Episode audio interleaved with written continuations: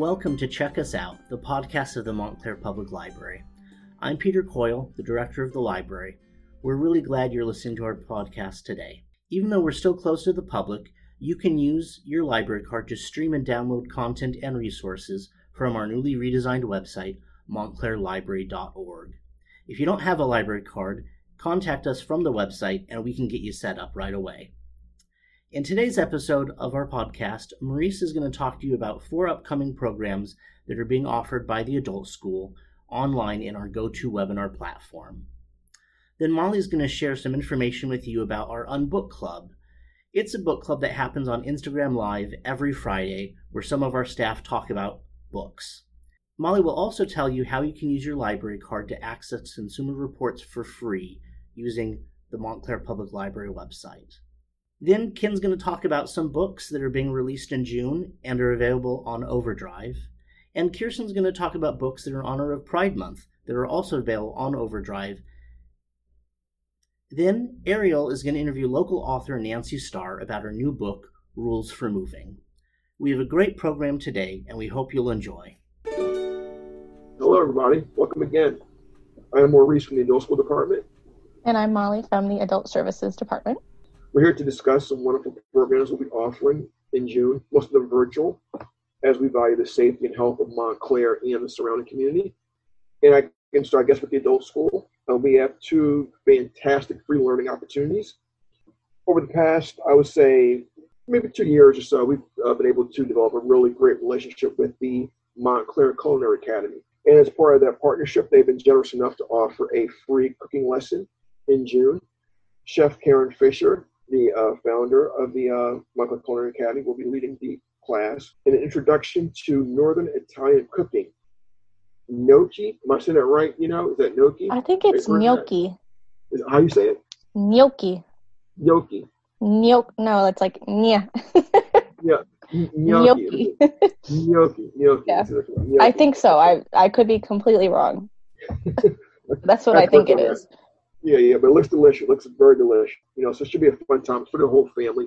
She's offering it free. This is, you know, a very rare instance, of, rare, instance of her offering free class. If anyone who's taken her class knows that she has takes a lot of great care with her ingredients, with food preparation, and this is a lesson for the entire family. You know, so the class is on Thursday, June 11th at 4:30 p.m. on our GoToWebinar platform. So all who are interested should should you know go to our website adultschool.org and register. On that day, you can bring the whole family around the kitchen, around the computer, and you know pull out your ingredients, have a good time, have a fun evening, and uh, have your dinner. Great your dinner. Sounds fun. I might go too. Also, 2020 is the 125th anniversary of the Essex County Park System. So, in recognition, we'll be doing the birth of Essex County Parks with Kathy Call, who's an archivist for Essex County Parks. And we're going to um, go through the entire history of the Essex County Park System. From their early request, I believe that was 1800s, to Frederick Law Olmsted to actually come up with a plan for a county park. So it was first established, I believe the first county park system, I believe, in, in the country, possibly, I believe. So we're going to recognize uh, that history of the parks. This will be on Tuesday, June 16th at 11 a.m also on our GoToWebinar platform. It should be a fun and informative time. It's going to be not just history, but also um, some fun ways you can enjoy the park now. As we look towards the summer and, you know, getting out from under a little bit of the quarantine, this will be a good opportunity to, you know, explore, get out and explore um, a local, our local parks a little bit more, our local green space a little bit more without having to travel. Also, we have a few paid courses as well to look out for. One particularly timely how to Serve an Immune Supporting Plate with health coach Mary Ellen Zung. That's on Thursday, June 4th at 3.30 p.m. And in recognition of Flag Day, which is coming up um, soon in the month of June, we'll be um, honoring Norman Rockwell with a lecture from our, from our art educator, Janet Mandel. That will be on Friday, June 12th at 11 a.m. Um, you can check the library's homepage, montclairlibrary.org, or the adult school page, adultschool.org.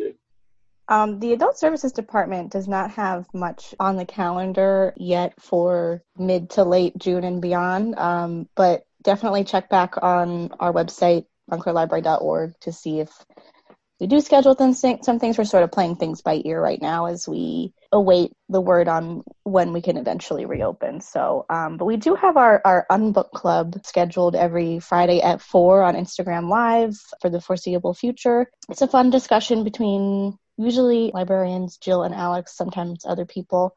Um, just about what they're reading and watching right now on the library, various library platforms if you think you've read and watched everything, um, you probably haven't. And um, they, they have some really good recommendations. And I've I've been exposed to some new like genres and authors and titles and things from from watching the program every week. It's pretty pretty good, and that's on Instagram Live.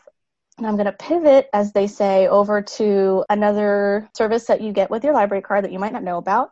The library has a subscription to Consumer Reports. It's exactly like if you had a magazine subscription, you could go online and see all of the ratings and all that really good information that they have. But if you do it through the library with your Montclair library card, it's totally free. You don't have to have a magazine subscription to use it. And um, I mean, we all kind of know what Consumer Reports is right now. It's really like a, I guess I don't have to explain it too much, but um, you know, if you're trying to make an informed decision about any kind of purchase, really, but especially some of these big purchases like cars and appliances and things, they do an amazing job of really thoroughly reviewing and rating the products. And I highly recommend using it, especially for free with your library card. It's really one of my favorite things that we offer because I think it really helps. It's very helpful to the community to be able to give you all, um, you know, reliable information to be an informed consumer you just have to go to our website and um, instead of trying to describe it, I'll just put the link in the description when this is posted.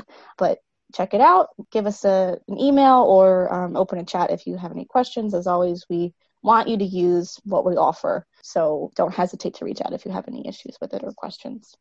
Yeah, Consumer Reports has been a very valuable asset to me actually for the past couple of years. I mean, I was I purchased a car about two years ago, and I was you know all over some reports checking, you know, safety nice. and mileage and everything, and helped me sell the car that I got now. Actually, I also went to Consumer Report for information about streaming services, as well as even stuff like you know vacuum cleaners. Oh, looking for okay. a vacuum cleaner for my apartment, you know, and I'm looking yeah. for the best, you know, value stick vacuum, and um, yeah, going through Consumer Reports, you know, very thorough analysis really helped me with that purchase, well, several others, you know, recent years. That's a very valuable resource, having free access to uh, to the reports. Yeah, I think it's great. I mean, I'm a person who kind of like panic shops and just like I'll just buy like the first thing that's like kind of reasonably priced, but I'm trying to be more like um, intentional and actually research better so I can buy something that actually maybe I don't know lasts a while and serves me well and is worth the money. So I hope y'all get some good use out of it. All right. Well, I guess we'll sign off. Thank you for listening. Have a great day. I never know how to end this. As we're, you know, opening up over summer, remember to stay healthy and stay safe. Look out for one another. Good advice. All right. Hi, this is Ken, and I'm here with my new book recommendations for June. First off, we have the return of Max Brooks.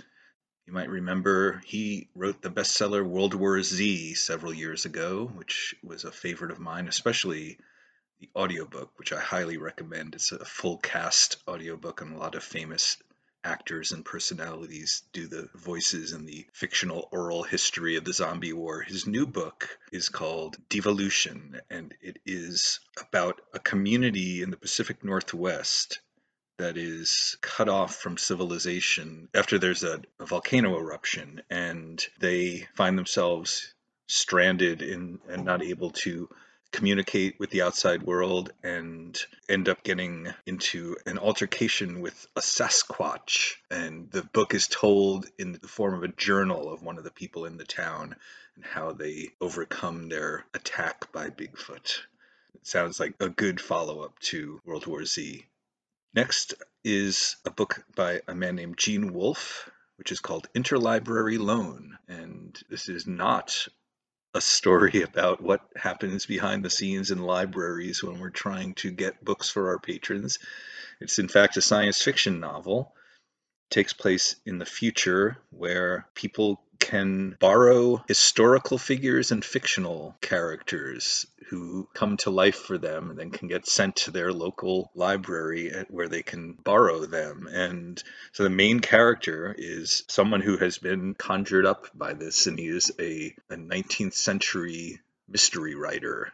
And he winds up in this small community where he has to deal with what is happening. And there's apparently a mystery that he has to solve. And the book sounds very interesting because not only is it does it sound like a good story but also deals with what it means to be alive. I mean is he is he a real person as he's solving this crime and as he's a part of this community? Anyway it sounds like a something right up my alley. The third book on my list this month is uh, by a favorite of a lot of our patrons, Beatriz Williams. Uh, her new book is called Her Last Flight, and it is inspired by the famous disappearance of Amelia Earhart. Um, it is fictionalized, though Earhart herself is not a character. The main character is a journalist who is writing a biography of an airman, a famous you know, avi- aviation hero who is who was killed in the Spanish Civil War, and she finds this woman in Hawaii who bears a strong resemblance to a famous woman aviator aviator who um who had disappeared in 1937. The book takes place in 1947, and as she delves deeper into the story, starts to become more and more convinced that she is the famous aviator not I mean not named Amelia Earhart in the book, but basically we all know that's who it is. The fourth book is about another woman hero whose story has been fictionalized is Nancy Wake. She was a New Zealand native who married a Frenchman and was in Marseille with her husband when the war broke out and when the Germans defeated France and occupied the country. Her husband was arrested she managed to make it to England, where she was trained and later parachuted back into France to work with the French resistance and became very notorious among the Nazis who were hunting her and trying to f- stop her actions behind the scenes. Anyway, her story has been turned into a novel called Liberation by Imogen Kealey. And knowing just even a bit of her story, I, I can't think that this book will be anything but a page turner. And I love World War II thrillers, so I think I'm really going to enjoy this one. Next is a new novel by a favorite writer of mine, Roddy Doyle, the Irish novelist who's probably still best known for his first novel, The Commitments, which was made into a hit movie. His new novel is simply called Love, and it is about two old friends who haven't seen each other in a while, who get back together to spend a night at the local pub and over the course of many pints of Guinness go over their their lives and their accomplishments and their regrets and both of them at different times had been enamored of the same woman and she comes back into the picture. It sounds like a very small but moving story about friendship and love. I always liked Roddy Doyle's work, so I'm looking forward to this one. And last, usually in these podcasts, I'm talking about books that have not come out yet. So I am only looking at books that look interesting to me, but do not, I've not yet read. However, I was lucky enough to get a free advanced reading copy of shortly before the library closed and, and recently read it. It's called Conventionally Yours by Annabeth Albert, and it is about two young men in their 20s who are both part of the same gaming community and start off the book as sort of not quite enemies, but certainly rivals.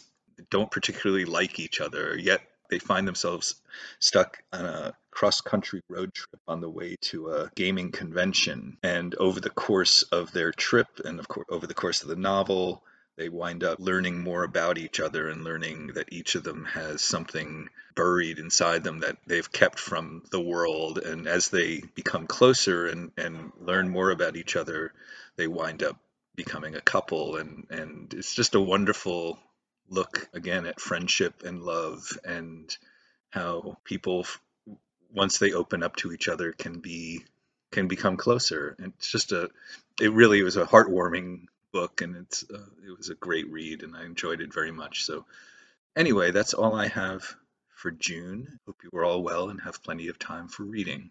Take care. Hello, all. This is Teen Services Librarian Kirsten. I'd like to share some new releases available on Overdrive with you in both e and e audiobook format. In honor of Pride Month, I've selected an assortment of new novels that explore LGBTQIA identities and experiences. First up, we have Stay Gold by Tolby McSmith. Main character Pony, a young transgender man, transfers to a new high school in Texas during his senior year. He quickly meets and forms a connection with Georgia, a cisgender young woman on the cheerleading squad. Though both teens had planned to simply get through senior year without complications and move on to the next phase of their lives, their attraction to each other is undeniable. The story follows their relationship and explores themes of gender identity, transphobia, and social justice, while also frequently referencing S.E. Hinton's The Outsiders, from which the book draws its name. This is an Own Voices novel, and definitely one to check out. Next, we have Felix Ever After by Lambda and Stonewall Award winning author Kacen Callender. Felix is a queer, transgender black teenager who faces bullying at school. When he decides to get revenge through an online catfishing scheme, he unexpectedly lands in something resembling a love triangle. This book unflinchingly portrays the bullying that Felix faces, which is painful to read, but ultimately it's a triumphant story, and the main character is supported by a diverse, richly written group of friends. The Black Flamingo is our next novel by Dean Atta, which is also an own voices story, um, as is Felix Ever After. And it follows the tale of Michael, a British teen of Greek Cypriot and Jamaican descent. This story in verse serves as a coming age of age tale spanning from Michael's early childhood to his teen years, where he joins a group called the Drag Society and creates his own drag alter ego, the titular Black Flamingo, while also exploring his first romance and his relationship with his single mother. Finally, we have Date Me Bryson Keller, Bryson must go on a date with the first person to ask him out on a Monday morning each week as the result of a dare. The catch is, the relationship can only last until Friday of the same week. Though Bryson has never dated men before, his classmate and the book's narrator, Kai, decides to take a chance and asks him out. Throughout the course of their week of dating, the relationship begins to feel less like a dare and more like something real.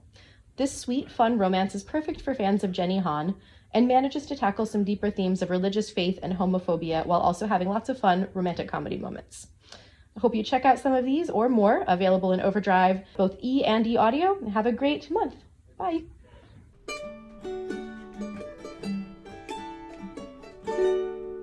Hi, Nancy. Hi, um, Ariel. I'm talking to Nancy Star, who is the author of the new book, Rules for Moving which is a literary novel about an advice columnist who has family problems of her own and how she comes to terms with them in her own way. Nancy, uh, welcome to the podcast. Thank you, Ariel. I'm really glad to be here. So, our first question is usually when and why did you move to Montclair? Well, I moved to Montclair in, I think it was 1992, so that's a long time ago. And I moved all the way from Glen Ridge. My husband and I had moved to Glen Ridge because we bought his boss's house when they were leaving Glen Ridge. And we used to go there in the summers. We, we lived in Queens, like the fresh air kids for adults. And when they were selling their Glen Ridge house, they said, Do you want to buy our house? And we're like, uh, Well, we wanted to buy a house, but what? Okay. And we did. And um, when we had our kids, we just a little by little decided that Montclair felt like a better fit for us. So we moved when my older kid was five and younger was one and a half. And they're all grown now. Aha. Okay. Well, those are good reasons to move to Montclair and really ones at that. Do you have a favorite restaurant here? And if so, do you have a favorite dish at that restaurant? Oh, well, let's see. I'm going to answer that in two different ways because the place that I, you know, my favorite go to place that you would have often found me at back when places were open is the Bluestone, which mm-hmm. is kind of like a little writer's cafeteria after you spend yes. a long morning at work. You know that, right? Mm. Oh, I love Bluestone. Yeah, I love it so much. But when you ask me about my favorite dish, that makes me think of the turtle and the wolf and their incredible fried chicken that you have to order two days in advance, which is so good. Uh, I think I might. I'm thinking about that now because, of course, yeah, that might be where to go when places open. And I love that place also because I think it's all Montclair. You know, kids grew up, and it's you know a homegrown place. I'm not sure that the Turtle and the Wolf is still open, but yeah, where have you been ordering in during? Uh, have you been ordering in at all? We haven't been. So I've been really busy working, uh, preparing for the book launch and all that. And my husband has been really busy cooking and and then we both get together and try to figure out how to source food and all that which is getting easier and easier but we really were just talking about how maybe we it's time to get some takeout we haven't been surprising yeah. we were big takeout eaters i want to say i just looked it up online and yeah. turtle and the wolf is open okay so i'm going to get that fried chicken what's your favorite way to use the library well, I have used the library as uh, just taking out books, of course. I've used the library going to events and both people I know and people I've never even heard of. I've used the library as a place to work if there are too many people in the house. And I really grew up. The library in Queens was was the place that my mother would take me to all the time. It was where I could be alone because she would be in a different part of the library and feel safe. And mm. I remember growing up, I remember a particular day when I was really sad. And what I did was I went to the library to be sad there. So it's a place that has been like a second home. And uh, recently, I guess in January, I had the pleasure of taking my grandson, who's was a little over two then, to the children's room in the library, which really got me all choked up because of all the memories I had of taking my own kids there. So Mm. Love the library. And are you using the library now during uh, during the pandemic? Are you checking out our virtual offerings? I think that tonight I'm going to check out a virtual offering and have fried chicken dinner. no, I, I mean, when you ask these questions, it makes me realize how much I've kind of tunneled in. And part of mm-hmm. that is what happens when you have a book coming out and you really just have to concentrate really hard on your on, on the work in the moment and also just a byproduct of just having shut down to to stay safe. Yes, I totally get that. Mm. Um, but we do have um, books that you can download and movies that you can download, um, as well as programs that are online. Um, so check it out if you get. Yeah, I'm going to. Absolutely, I have my whole night planned: fried chicken, downloading a book, and watching. I don't know a movie that I'm going to take out of the library. do you have a favorite book a book that's had the most impact on you well if i'm going to if i think about the book that's had the most impact on me that's a kind of a really big question but i was thinking about that lately as other people have asked me that and you know my i go through like remembering early books that were important to me which are, were all books that had nancy as a character or in the title like that's how it started out like nurse nancy oh. and nancy drew and I then i that they had this realization that I was responding to the very same thing that I respond to now, which is feeling like the author knows me and can be in my head, and and uh, that's really it's it's really funny to think about that. But probably the book that had the biggest impact on me was uh, Catch Twenty Two, which I read. Um, I've read hmm. many times, but I read in high school, and the idea that somebody could write about war and write a book that was hilariously funny kind of changed my whole idea of what writing could be. And um, I, that really was the most impactful book I've ever read, and that for that reason. Mm-hmm. And and this is a time when you know we feel, in many ways, many of us feel under siege. So mm-hmm. that's kind of appropriate. Yeah. Was there a book that had an impact on your writing your own book? On the book that I, on Rules for Moving.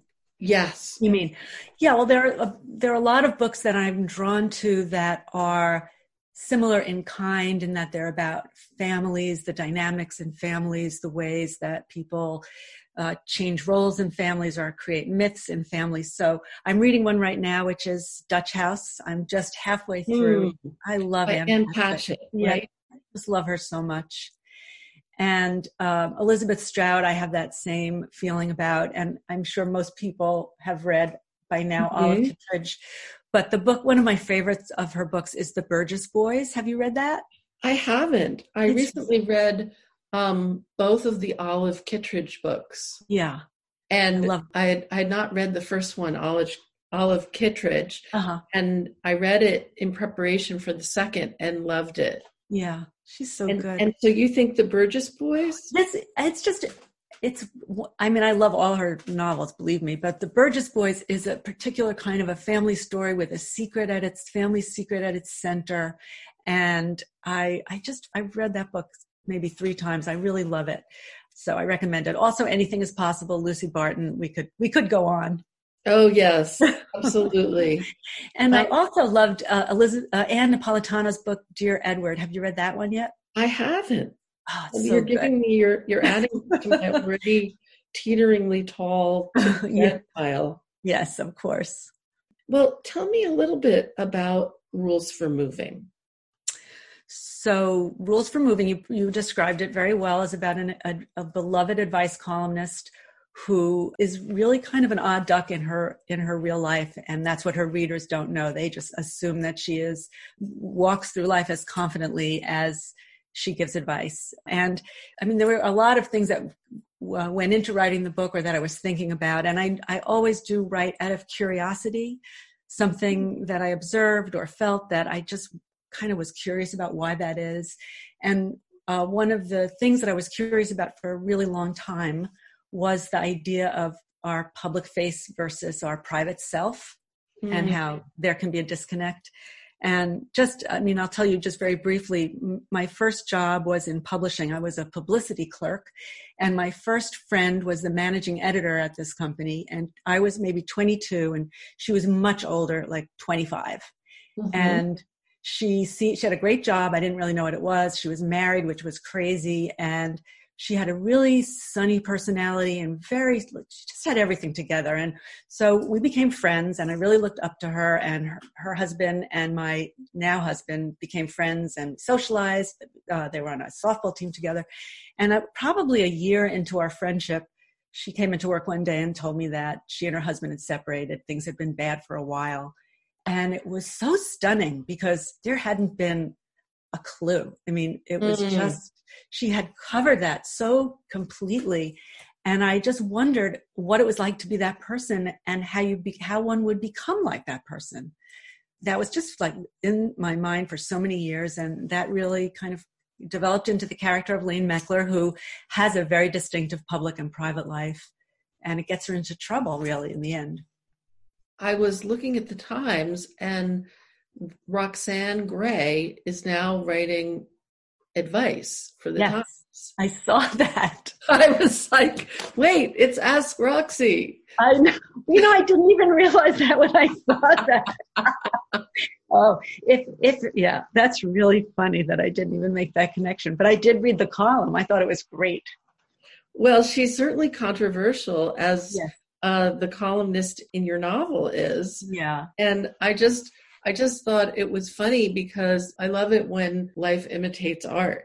Yes. that, that happens so often when, you know, you write something and, and then it's like you wrote it into existence. How did you do that? But well, how did you do the research for an advice columnist? How did that come to you? Was there was the topic especially interesting for some reason to you or well, I mean, I did write to an advice columnist when I was 13 years old. So I guess I've known, I've kind of been interested in advice columnists for a long time. I wrote to Dear Abby about a problem I was having in school, which I just think is really funny thinking about it, that that's my, that was my solution to a problem in school was to write to Dear Abby. I think, I think in those days and when, when I don't want to I don't know your age, but when we were younger, I think there were fewer resources for kids. So that doesn't seem so odd. So odd yeah.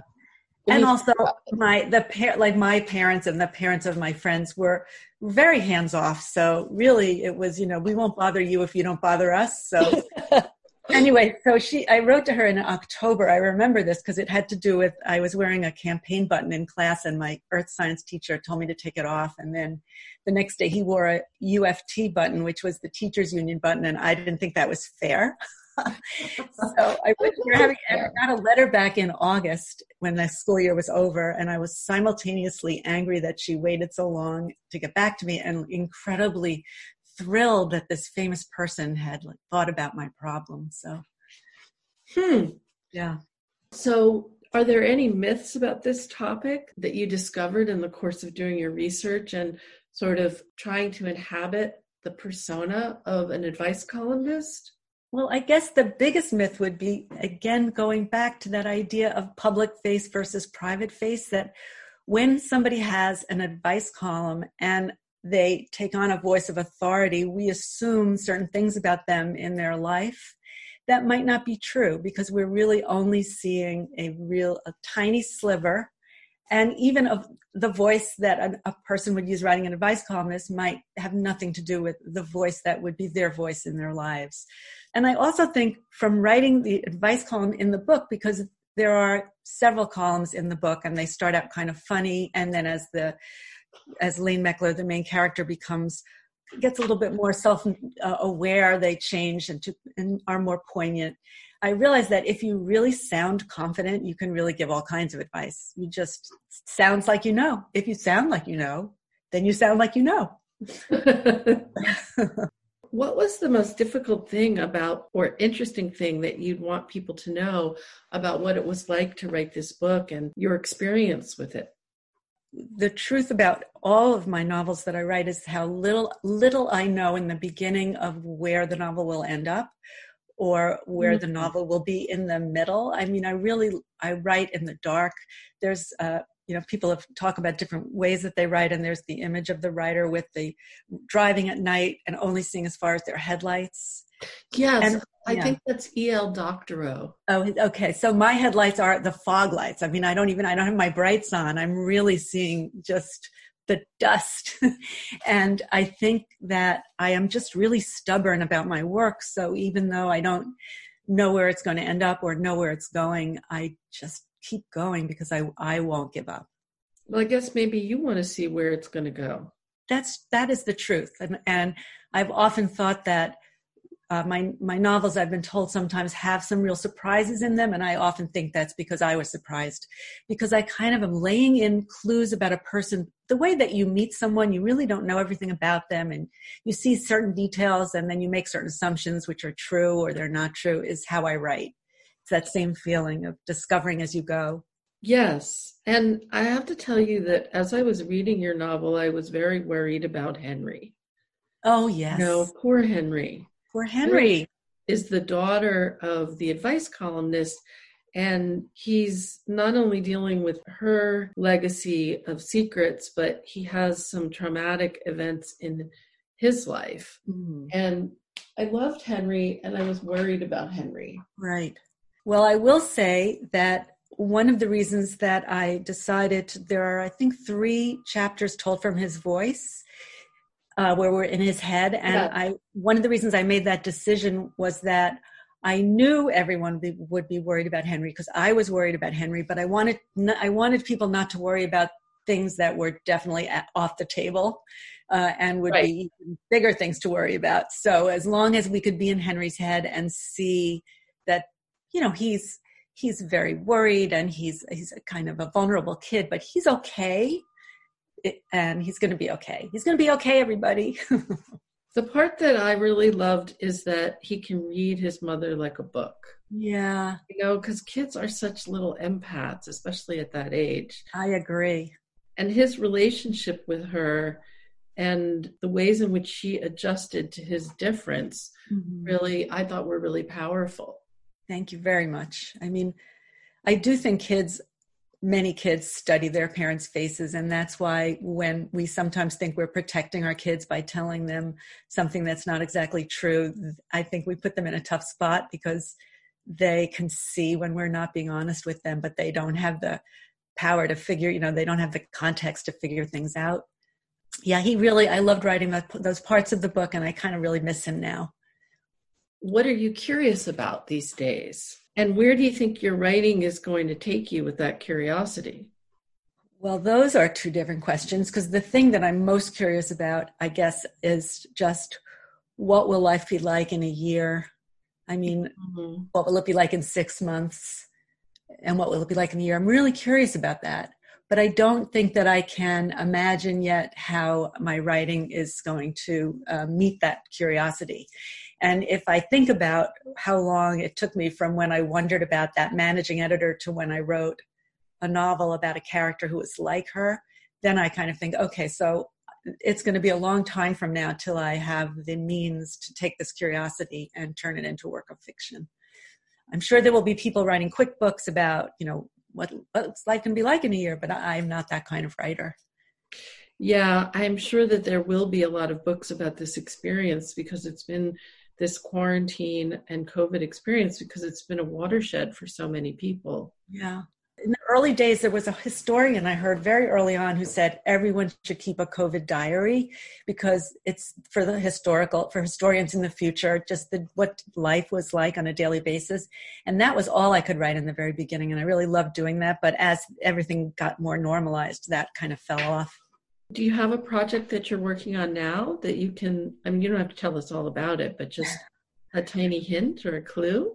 Well, I can just say that I had started something before our lockdown, and uh, it it was set in the 1970s. That's all I'll say, only because of the way that I write. Anything I tell you now will be probably not true by the time I'm done.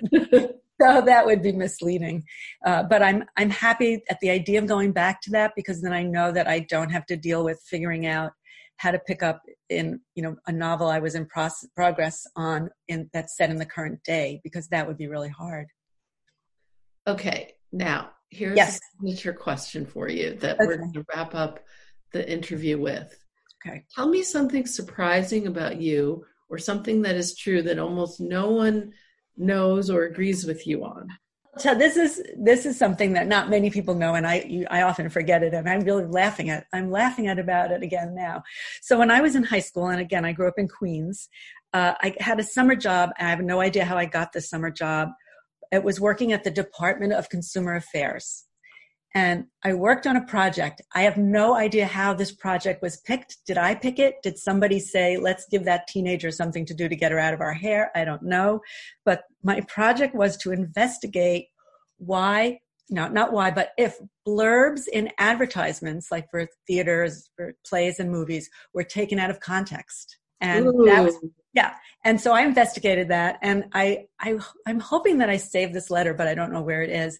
I did get a letter from a critic you know dear miss gross because that was my that's my was my name then uh, mm-hmm. why are you people wasting your time doing that?